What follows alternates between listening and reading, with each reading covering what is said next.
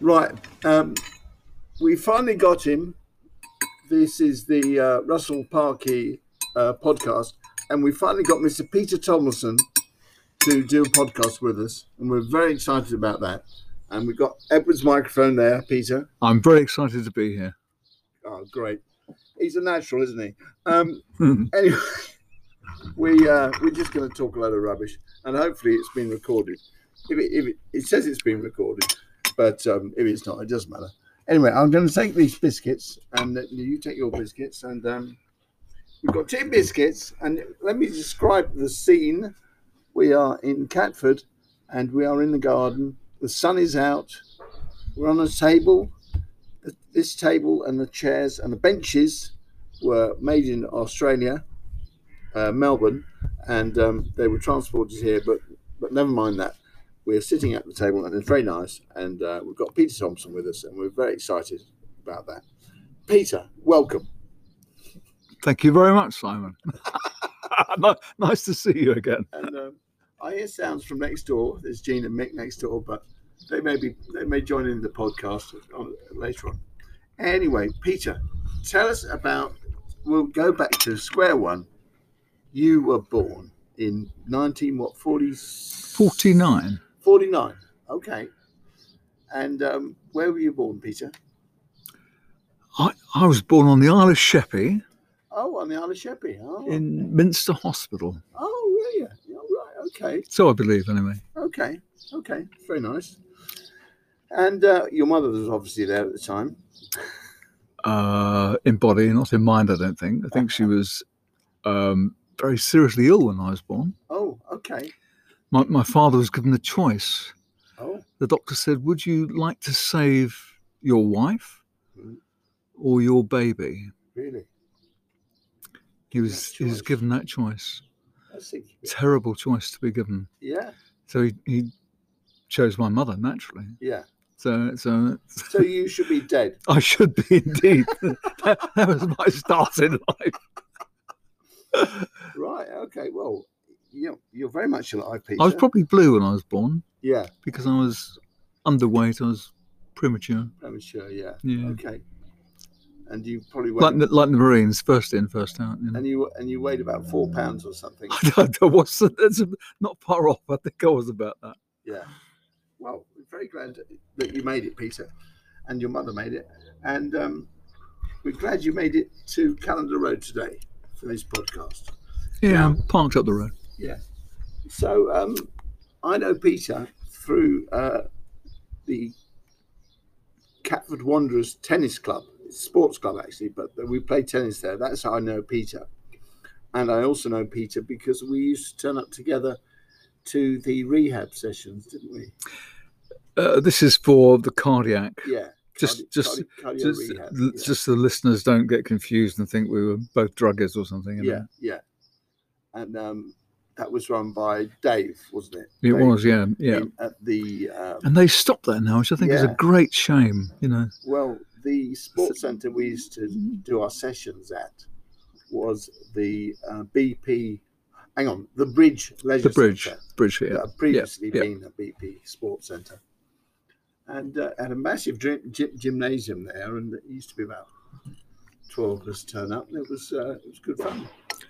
Very, very good fun, and you, you get to know the people, and Yeah. um, I, I think it encourages a lot of people to go along. I know it did me. I, I, I sort of Yeah. went and did more exercise and relevant exercise than I would have done. I mean, Yeah. tennis is is great, yeah, but the the exercises really were cardio based and pushed you in that direction. yeah, They worked your heart and. Uh, uh, with some music as well, and there's a lot of banter, a lot of good fun yeah. And uh, I'm, I, I don't think they're going to carry on. uh, Well, as- I, I think, but uh, you- I'd like to see if they. I, I, I love them to carry on because I think they're such a good thing. yeah, well, they should come back. Yeah, such a good thing. But yeah. I think the bridge, as a sports centre, has been closed down.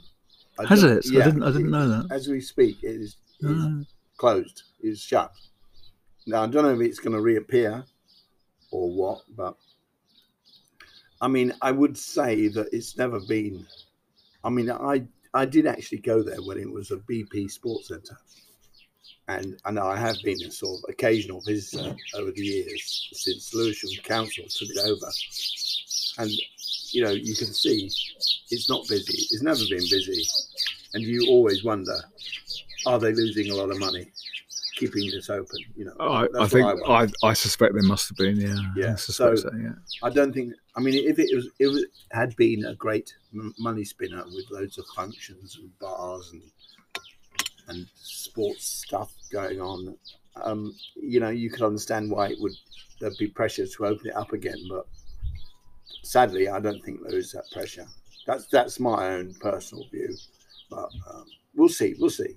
I, I think in business, in, in retail, it's not exactly retail, but its location matters so much. Yeah.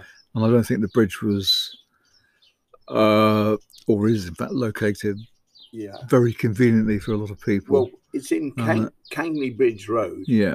which is it is a dead end, isn't it? I mean, Yeah, yeah. uh, it, you know, you drive down Ca- Kangley Bridge Road and you come to the end of it, and you can't go anywhere else. no, that's right. So it is a one way. Just an industrial It's not estate. somewhere you end. pass by, but but that's good in that.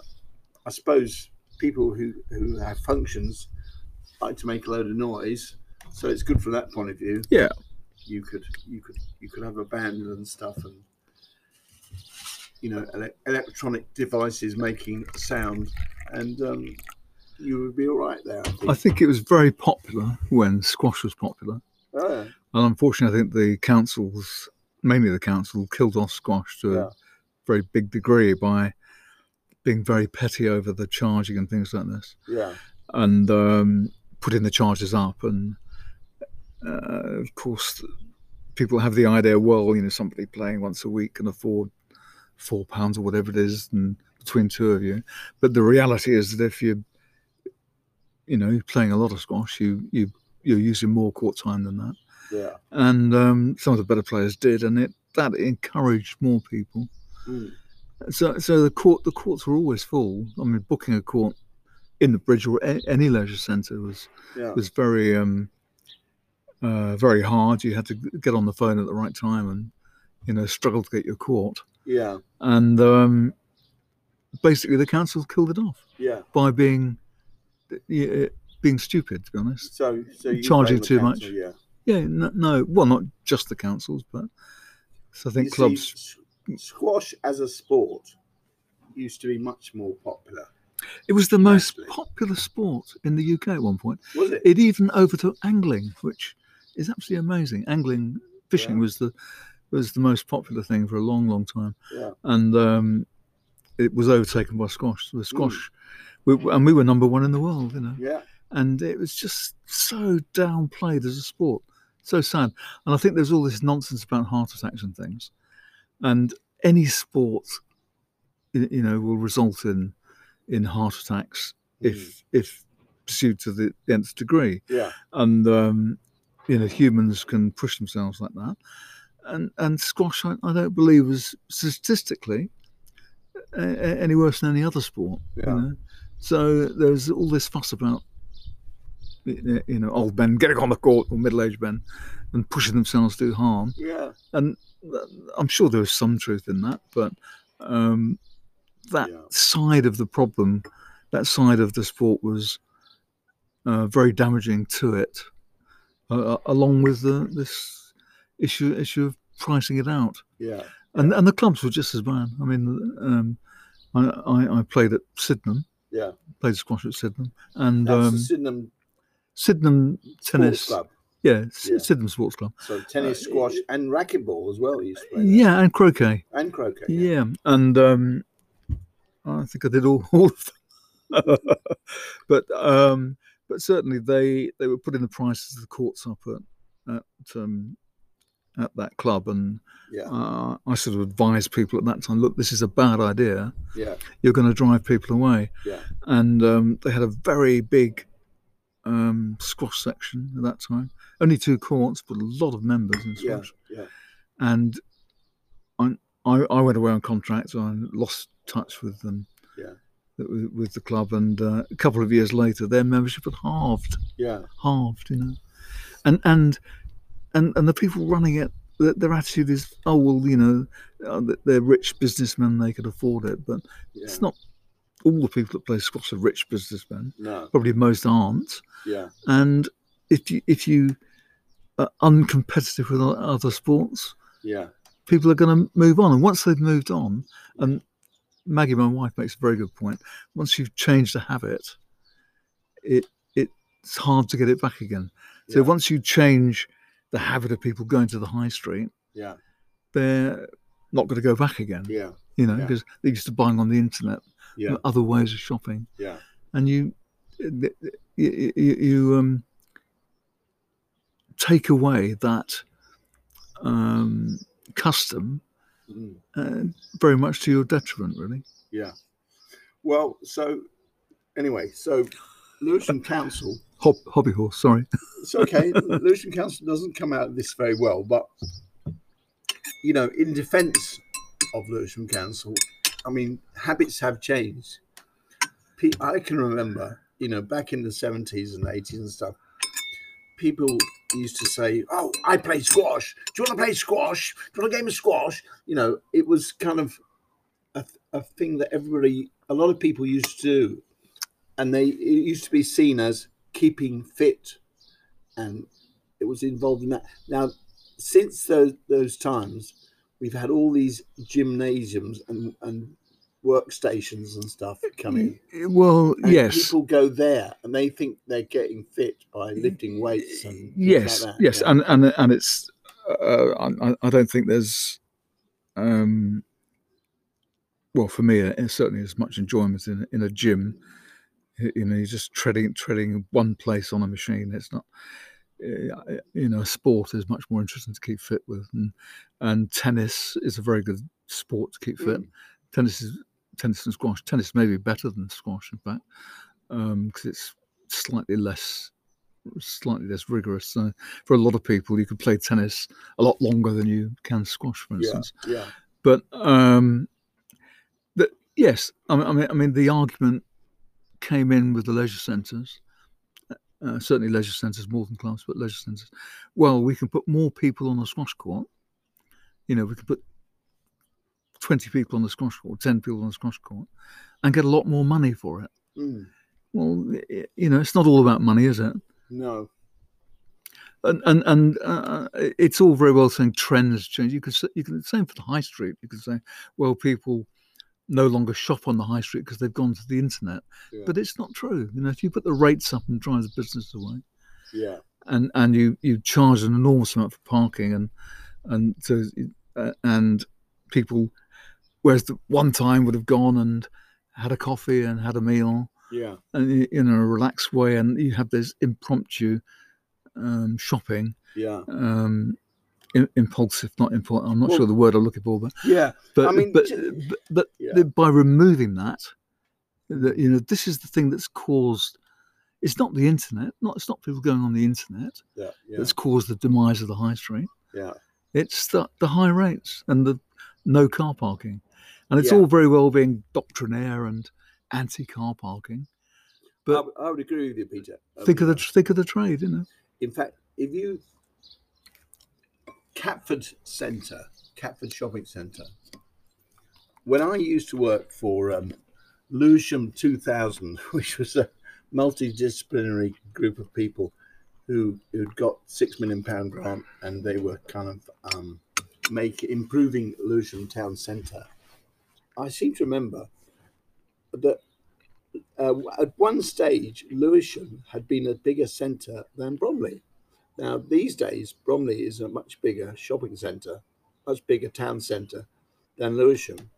But things, you know, didn't used to be like that. You know, we're probably going back 50 years, but No, no, no. Only really 20, 20, 20 years. years. Okay. 20 years maybe. But but Lewisham was, yes, it was a very, very big centre. Yeah. They had the market, there were lots of shops there. Very vibrant centre. Yeah, the market, the market's always been thriving as it is today. But the shops as well. you Yeah. know, very, very thriving centre. They did have in the sort of 70s and 80s, I think they had a lot of problem.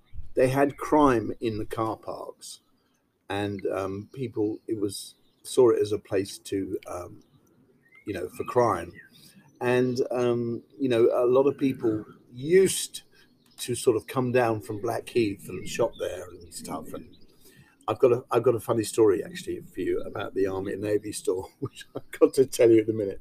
Okay. And uh, but definitely, but Lewisham, you wouldn't go to Lewisham.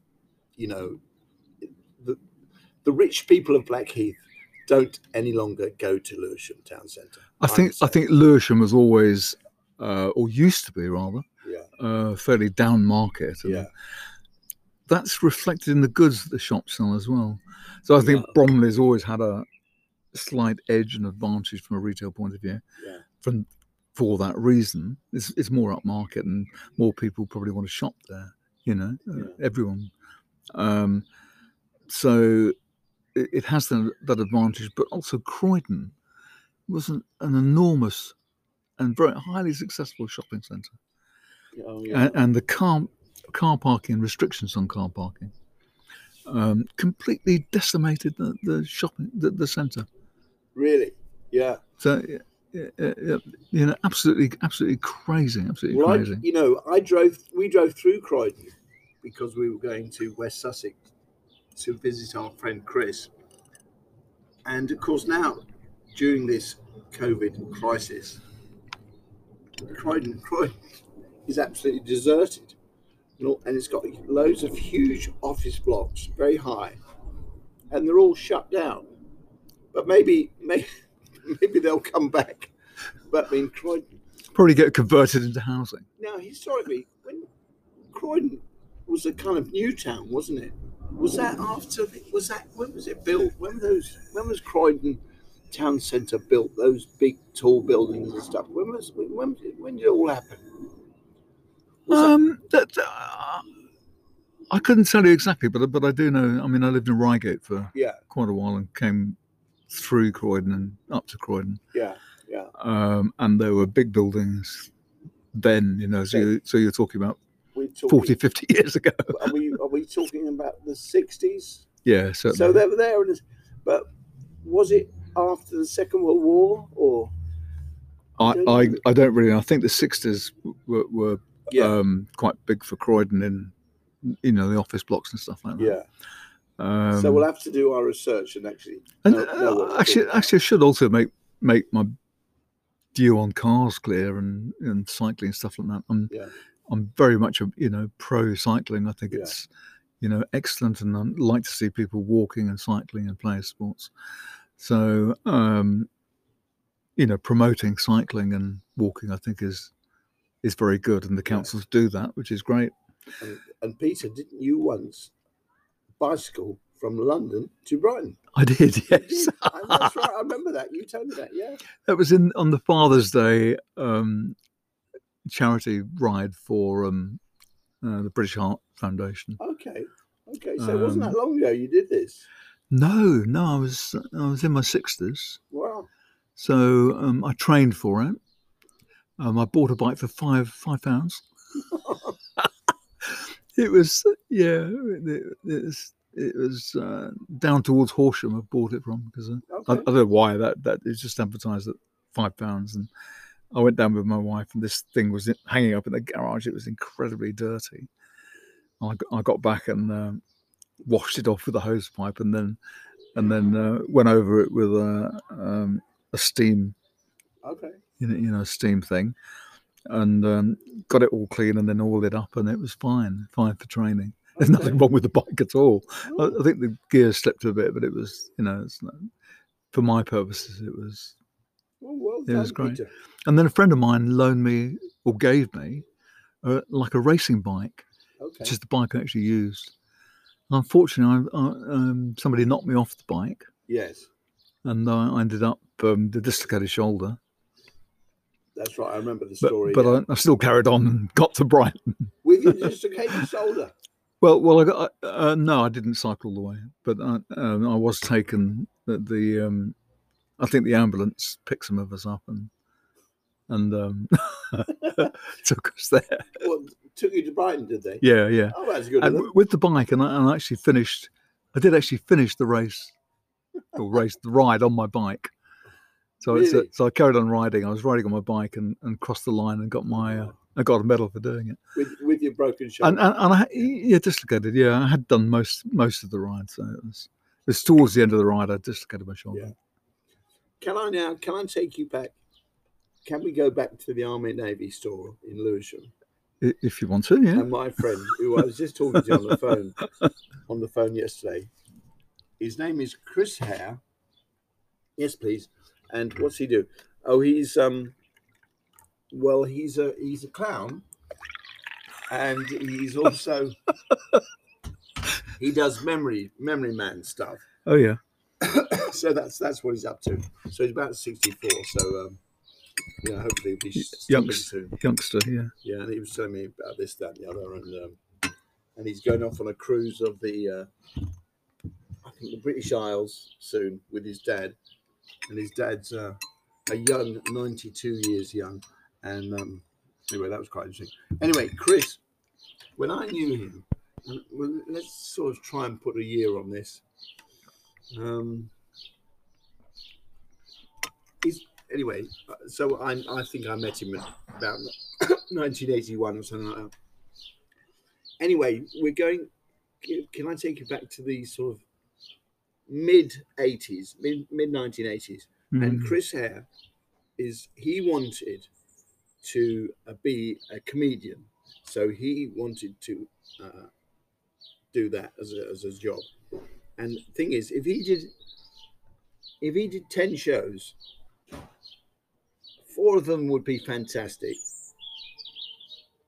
Four of them would be average, and two of them would be very poor.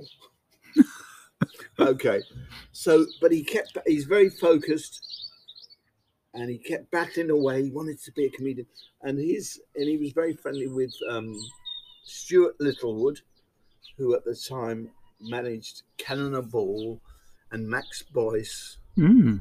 and people like that. Yeah, Good names. And anyway, and and in, in the he always I knew him because we worked on the holiday centres, holiday camps, and that's how I, I bumped into him. And he would would go back to doing that in the summer. You know, he worked in various places on the south coast and stuff like that. And um, in the winter, he would be he would he would, he would be with, Cannonball and with Max Boyce, but he'd be selling the merchandise. So they would go around theatres around the country, and Chris Chris Hare would be selling the merchandise, and he was, you know, he was pretty loud and stuff, and fairly organised and fairly honest. Well, honest. So um, he was a good man to have, and of course, merchandise is a big seller, isn't it? You know. Yeah. T-shirts and trinkets and this, that, and the other. Yeah, yeah. So you can see that, and um, and I think in those days, you know, people used to buy tapes of the show. You know, this is before the internet, really. Actually, they still do. Yeah. You know, if you go to something like the old the, the, the 60s, which my wife and I do Okay. with with friends, you know, Are they still on sale, are they? and and there's it's amazing. you, you know, you get the one BG and things like this. Uh, but it's great fun, and they they're still selling CDs and stuff, so you they're know, still, okay. uh, and and memorabilia, and you know. yeah, they're still, still. Okay, At- that's good. in, in Croydon, Fairfield Halls, we've Yes, been yeah. a few times. Yeah, Which has been redone. yeah. Been done up, isn't it? That's been a, Halls. that's been a disaster as well. But anyway, another Well, Croydon, Croydon another Council- story. Another story. Croydon Council, as we speak, well, are, are bankrupt. The whole council's gone. Uh, it, it doesn't surprise me that you know they've been. It doesn't surprise me. Yeah. Anyway, can I get back to my story? You can, of course. Yeah. Right. Well, he was. Um, so I think I've given you a picture of him in the you know in the summers he was working on in holiday centres, and in the winters he was kind of doing the merchandise for you know Cannonball or Max Boyce or whoever. Anyway, my, another friend of mine, a chap whose whose professional name is AJ Marriott, and whose real name is Alan Johnson. he's he's alive and well as we speak. Anyway, he said to and and he he was living in Tilbury at the time, Tilbury on Thames, and he said to Chris Hare, he said, and I'm I'm sorry I'm going to have to do AJ's Lancashire accent. he said, uh, Chris, the thing is, why don't you do these kiddie shows? These agents keep on at me to do kiddie shows. I say, I don't want to do it. But I can get you loads of work doing kiddie shows, you know, if you want to do that, Chris. Um, anyway, so, and Chris Hare took him up on it. He started doing a few kids shows. Anyway, he- Sounds fun. yeah, he was absolutely brilliant at it, and he's he's hit the ground he hit the, hit the ground running, and he got loads of work, and he was doing you know at a good price, and he was doing shows all over the place, including to, I think a young Prince Harry and and Wills and stuff, you know, Wow. and and Mick Jagger's children and all sorts. No. No, he was He's made it. he was going for it, but he but he was he spent years with his dream hmm and he and he was so focused he wouldn't wouldn't be put off it. But but my friend AJ put him on that road to doing kids shows and clown shows.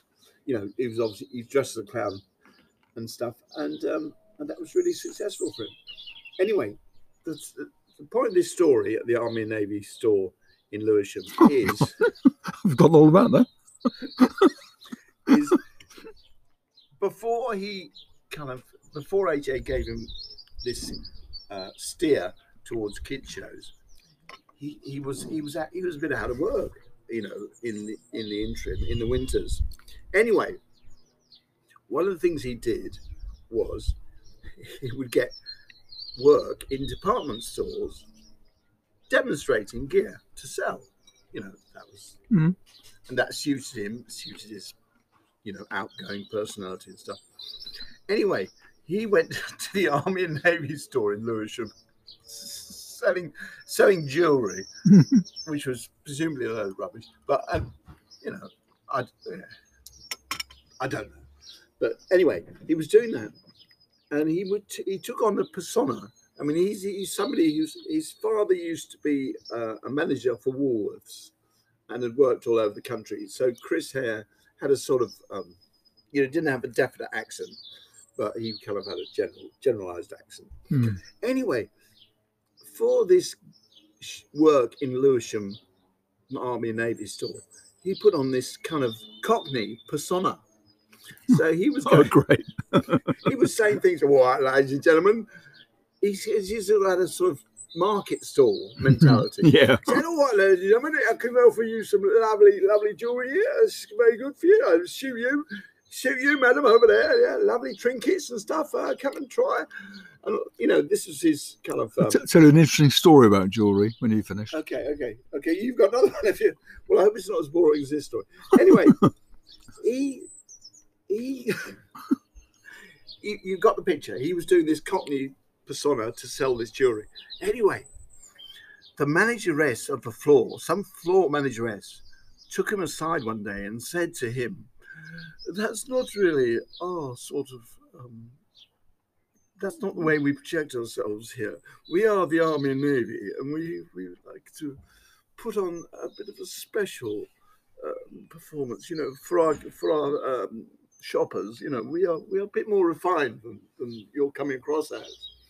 And anyway, so Chris Hare he got really angry about this telling off and telling. anyway, anyway, so his his reaction was to, in fact, put on a very posh accent. So he then started selling his jewelry, and he was doing this as a, as a kind of to hit back at the, at the poor woman who told him to, to you know. But it was very successful, wasn't it? Anyway, this is the joke. So he would start saying, "Oh well, this is lovely jewelry. Come and try this bracelet, madam. It's absolutely will suit you down to the ground. It's very nice. It'll give you, it'll give you a touch of class, which of course you've got already.